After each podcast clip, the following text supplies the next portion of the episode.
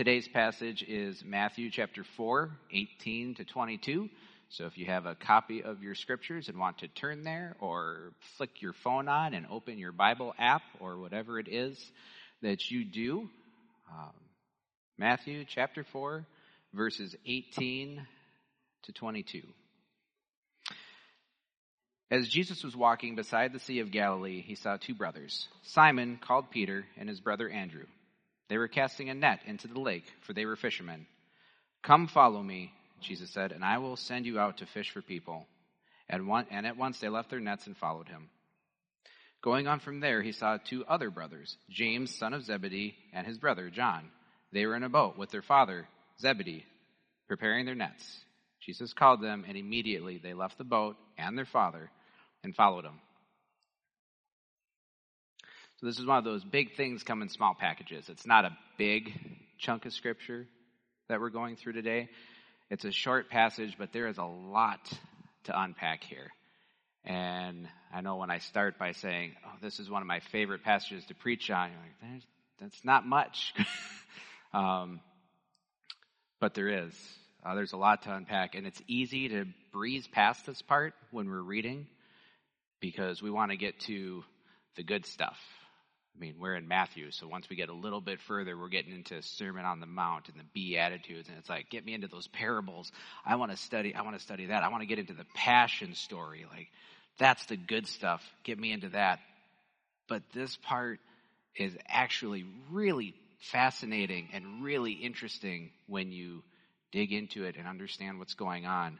So I urge you when you're doing your own Bible studies and readings not to skip over it. One of the things that uh, just resonated with me uh, as, as Gary was leading us through communion is he made a comment about how God pursues us. And, you know, he sent Jesus to come after us. And that is a recurring theme in Scripture. If you go through and read the Old Testament, it starts in Genesis where God comes down and is in the garden and Adam and Eve are hiding and he calls to them. He's God. He's omnipotent. Does he know where they are? Yeah, probably. But he doesn't go, he doesn't cheat in this game of hide and seek. He calls to them, Where are you? And as you read through the Old Testament, when he's interacting with prophets and other leaders, he'll show up and call to them. They'll hear their name called. Here I am, Lord. He, he seeks after them. And we're going to see that continue to play out as we're reading through this. So, in this passage, we've all likely seen those Jesus movies one, maybe several, who knows how many you've probably seen. But when we read through this passage, if you've seen any of those, you can probably visualize to some degree this scene playing out because it's always done pretty similarly.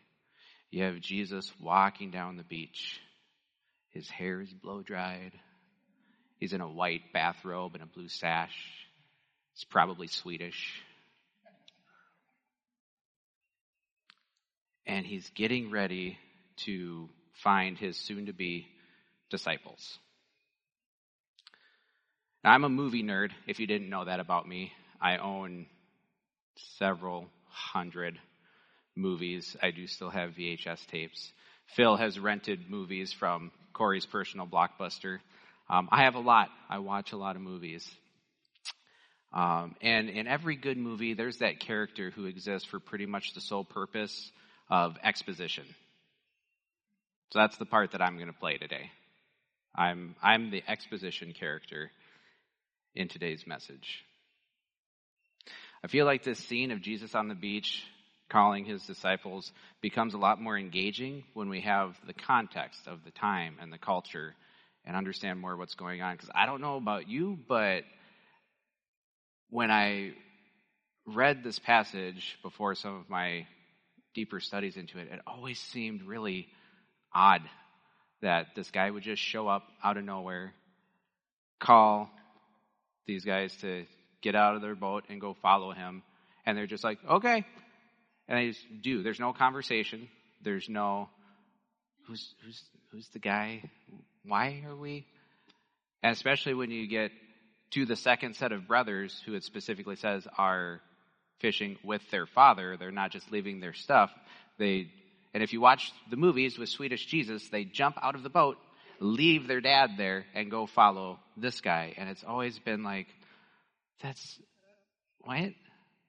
I mean, my me and my dad don't fish. That's never been a big part of our family thing. But if I'm out somewhere, I'm sorry, Phil. I'm disappointing gays so early on in the morning. I'm so sorry. But if me and my dad were out doing something that we do and some random guy showed up and was like, hey, you should come follow me, I'd be like, no, good, good here. Um, and that's not just because I'm an introvert, it's because it's, that's weird. So this, this scene always seemed weird, but there's some things that can help understand why this played out the way that it did. So at this time in history, the Jewish school system is all religious studies.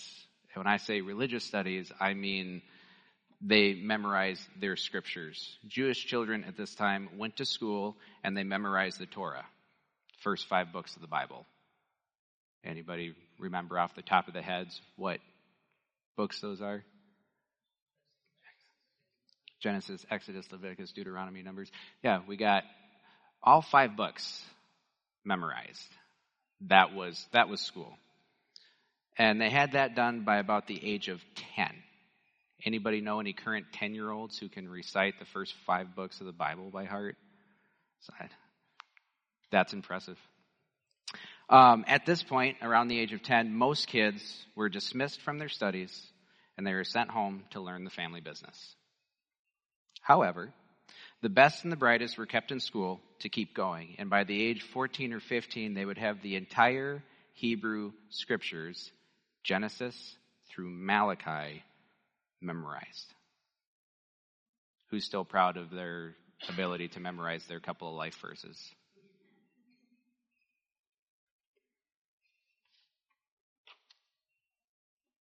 So at this point, the best and brightest of those would then apply to follow a rabbi. This was their job interview. They would apply to learn from a rabbi with the goal of being to become like that rabbi. That was the goal. They found a rabbi who they liked that rabbi's teaching. They liked the way that rabbi did what they did. And they're like, I want to do that. So they would go disciple under that rabbi so they could carry on doing the work that that rabbi did. The rabbi would grill them and test them and decide to either send them home, be like, I, I don't think you can do what I do. You should go home and learn the family business. Or, if the rabbi liked, thought the job interview went well and wanted to offer them the position as a disciple, they would end the conversation with, Come follow me. And if the rabbi said, Come follow me, that's what you did. Rabbis were, I mean, this, this was the job that everybody wanted. This is what you aspired to be. This is like, you know, kids now being, you should go to college and be a doctor or a lawyer. You know, that's what this was at the time. So if the rabbi thought that you could carry on doing what they were doing, and if they extended you the offer to follow them, you left everything and literally followed them. This was not a nine to five job where you would go home, you wake up in the morning, go clock in, be with the rabbi for the day, and then go home for dinner. No, that's not what this was. You you left everything and you followed the rabbi, literally followed the rabbi around. Absorbed everything the rabbi did, did life with the rabbi so that eventually you could do what the rabbi did. That was the goal of being a disciple. Okay, so there's your context of the time and place. Enter Jesus. Jesus, despite being fully God, was also fully man, and he grew up in this society, and as far as we know, he was entered into and was a part of all the same cultural norms. We got to remember before Jesus was known as Savior and Messiah, he was just another little Jewish boy. The plan at least the one that Mary and Joseph would have, would be for their little Jesus to go to school with everyone else because that's what you did. So pause for a second and just think about how that plays out. Jesus, fully God while being fully man, now in school, learning from rabbis and other teachers, learning with the most obnoxious air quotes you can give it. That, that's a scene. I would love to see that movie Where's, where's that? On the one hand, it could be really hard for us to believe that our Jesus was not a star pupil, after all. He was one with God, and he was present when everything in Scripture was happening, and I, for one, don't believe his memorization skills of the material would have been an issue. Probably would have been top of the class for knowing what was in there. I want to go back to a story shared in Luke chapter 2, verses 41 through 52. Every year, Jesus' parents went to Jerusalem for the festival of the Passover. When he was 12 years old, they went up to the festival according to the custom. After the festival was over, while his parents were returning home, the boy Jesus stayed behind in Jerusalem, but they were unaware of it. Thinking he was in their company, they traveled on for a day. Then they began looking for him among their relatives and friends. When they did not find him, they went back to Jerusalem to look for him. After three days, they found him in the temple courts, sitting among the teachers, listening to them and asking them questions. Everyone who heard him was amazed at his understanding and his answers. When his parents saw him, they were astonished. His mother said to him, Son, why have you treated us like this? Your father and I have been anxiously searching for you. Why were you searching for me? He asked. Didn't you know I had to be in my father's house? But they did not understand what he was saying to them. So again, they're following all the cultural norms of the time. They go to Jerusalem for Passover because that's what you did. They're there for Passover. They head home, and then after a day of traveling, do the whole. Okay, we left that. I think we left our kid. That's Home Alone from 2,000 years ago. I, we had there was another. We had the sh- the short one when we left. We got to go back. So they traveled for a day without him. So that means it probably takes a day to get back. And then it's three more days of searching before they find him. So Jesus is in this setting with these people for a, several days, good amount of time. People were amazed and astonished at his understanding and his ability to speak to these things and the questions he was asking. People are noticing there's something about this kid pretty early on.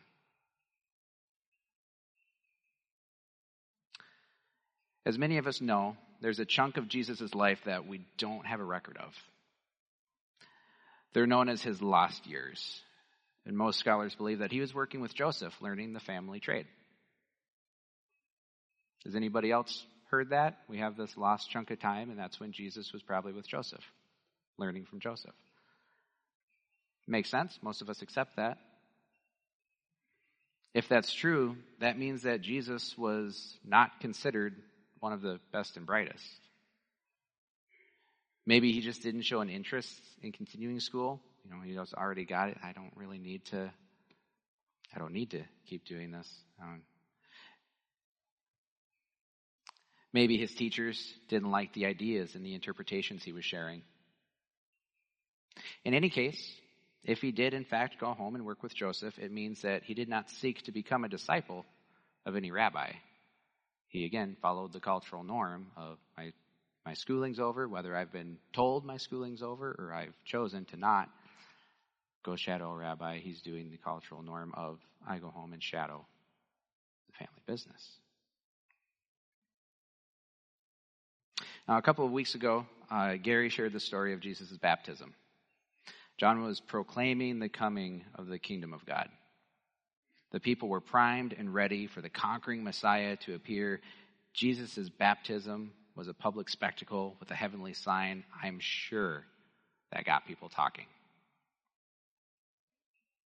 Here comes the carpenter's son. Here comes that guy that didn't finish school. Here comes the carpenter's apprentice who never even discipled under a rabbi. So, like I mentioned, Gary shared that story for anyone who wasn't here. I just want to read the verses. So that was back in Matthew chapter 3, 13 through 17. Then Jesus came from Galilee to the Jordan to be baptized by John. John tried to deter him, saying, I need to be baptized by you, and you come to me? Jesus replied, Let it be so now. It is proper for us to do this to fulfill all righteousness. Then John consented. As soon as Jesus was baptized, he went up out of the water. At that moment, heaven was opened, and he saw the Spirit of God descending like a dove and alighting on him. And a voice from heaven said, This is my Son, whom I love. With him I am well pleased. Now, social media didn't exist. People couldn't, you know, tweet about it or make a TikTok video, but come on, that's a hashtag dove, hashtag God. No, there's none of that. So all it is is word of mouth. But John had a substantial following. It's not like Jesus just showed up and it was just him and John, and John baptized them in a special little quiet baptism. No, there's there's always people there. People came to be baptized. They also came to listen to John preach. He he had a following. John had his own disciples. He had people who were there. So there were people there when Jesus was baptized. People saw this. And if this heavenly sign and everything, if John's been proclaiming this Messiah is coming and Jesus shows up and people hear and see John say, you're the one who's supposed to baptize me. I'm not so he puts up that fight that Gary painted the picture of where John doesn't want to, but Jesus kind of talks him into it. And then the heavens open and a dove comes down and a voice from heaven speaks. You think people aren't going to talk about that? Come on. We don't change that much in 2,000 years. The way that we share information changes, but we're, we're wired the same. We talk, we gossip. That story gets around. Historically speaking, just for some context, it's believed that Jesus was likely baptized in the summer of 26. It's a weird way to hear the year, but 26. After the baptism, we have the story of Jesus being tempted in the wilderness by Satan in Matthew chapter 4, 1 through 11. And then in verses 12 through 16, we're told that Jesus goes to live in Capernaum. And verse 17 says, From that time on, he began to preach, Repent, for the kingdom of heaven is near. Many scholars believe that Jesus called his disciples in the summer of 27. That timeline means that Jesus spent a year starting his ministry. And I think we lose that when we're just talking, when we just read the story. It's like, hey, Jesus got baptized. He goes into the desert and is tempted by Satan. And then he moves to Capernaum. And then he goes, finds his disciples. It didn't happen that fast. Jesus spent a year approximately starting his ministry. He starts to teach, he starts to preach. We have to remember that he didn't towel off from being dunked in the Jordan and then go round up his disciples. He started his ministry and he stepped into his role as a rabbi.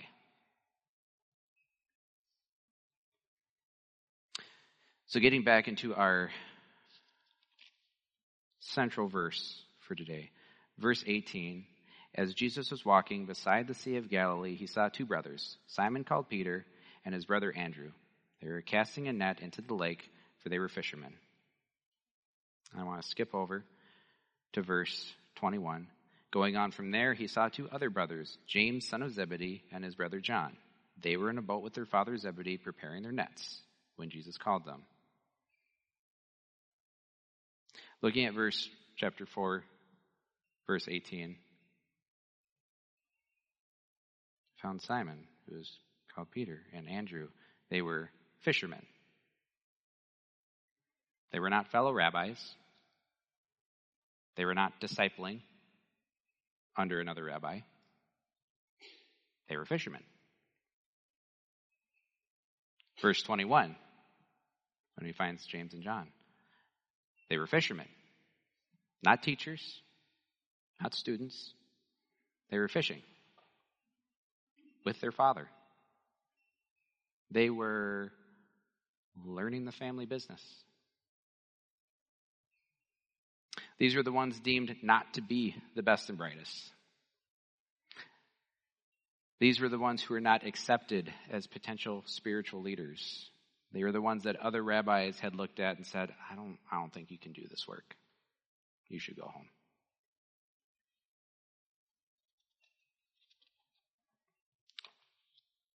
Verse 19, if you have a red letter Bible or app, you'll notice that it's Jesus' words. Come follow me, Jesus said, and I will send you out to fish for people. So Jesus has been actively ministering for a year now. He's got this new radical message of love and the coming kingdom of God, and that was already spreading. He is becoming known as a rabbi and a teacher and a prophet and a miracle worker. When he shows up, he calls these men, these B squad players, as a rabbi calls to a bright young pupil, Come follow me. Another thing to know is that only the most radical rabbis called their own disciples. That was not the standard order of things. The way things were supposed to go is you did your schooling, and then when the people in charge of your schooling decided you were good enough to try to follow a rabbi, you would go and apply. You would ask the rabbi, Rabbi, can I follow you? Would you allow me to follow you? Can I be your disciple?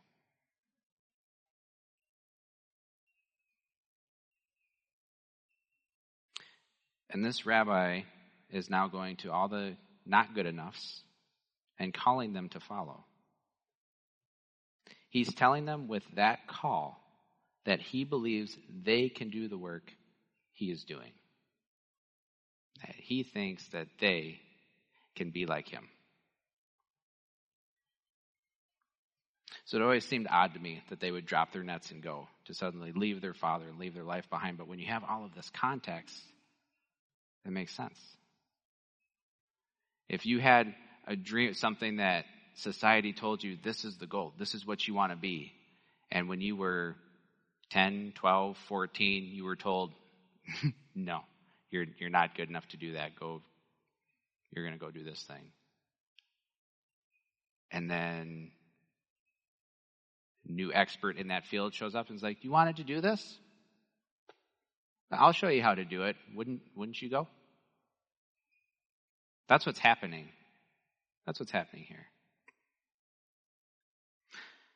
So, with all of that in mind, I'm going to skip not quite as far as I just turned. We're going to skip to the end of Matthew. Going to Matthew 28, verses 16 through 20. Then the eleven disciples went to Galilee, to the mountain where Jesus had told them to go. When they saw him, they worshipped him, but some doubted. Then Jesus came to them and said, All authority in heaven and on earth has been given to me. Therefore, go and make disciples of all nations, baptizing them in the name of the Father, and of the Son, and of the Holy Spirit, and teaching them to obey everything I have commanded you. And surely I am with you always to the very end of the age. Anybody remember off the top of your head what this passage is called? Great Commission. That's right. This is the last thing that Jesus tells his closest disciples to do. And in verse 19, he says, Go and make what? Disciples of all nations. The rabbi has now bestowed the work onto his disciples. They are now the rabbis, and they are tasked to go make disciples. Notice that they're called to make disciples. They're not called to make connections with people, to build their network. They're not called to make acquaintances. They're not called to just go make some friends. They're not even called to go make believers. Doesn't say go make believers of all nations. It says go make disciples of all nations. A disciple is someone who the rabbi says, I can teach you to do what I do. And the disciple wants to be like the rabbi.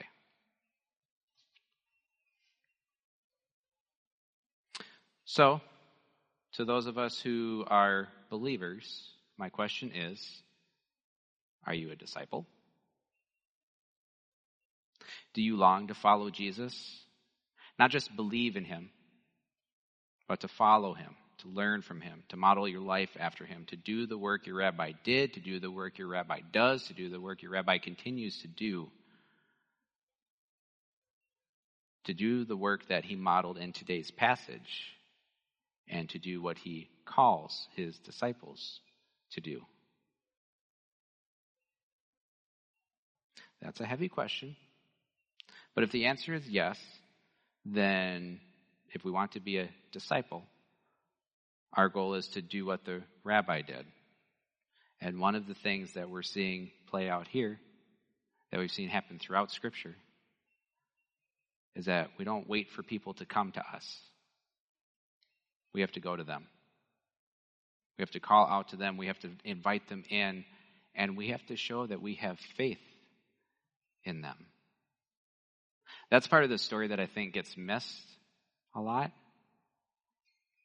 Jesus is calling these guys to be his disciples, and if a radical rabbi is calling you to be a disciple, it means I think you can do what I do.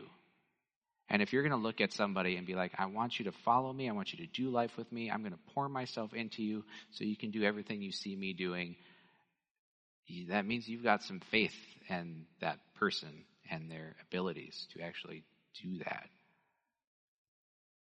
We're called to be disciples. We're here because we have faith in God, but we also need to keep in mind that with that call to become disciples, Jesus has faith in us and our abilities to do what disciples are called to do. With all of that being said, when compared to the truth of the Great Commission, when compared to the truth of what being a disciple really means, maybe we can find the strength and the courage to model some of Jesus' radical behavior and do something as simple as extend people an invite.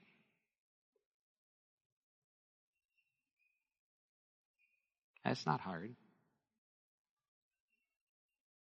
In fact, it's probably one of the easiest things that Jesus did for us to model. I think it's going to be a lot easier than attempting to, you know, go walk on water or raise the dead. I'm not, I'm not yet faithful in my abilities to do that.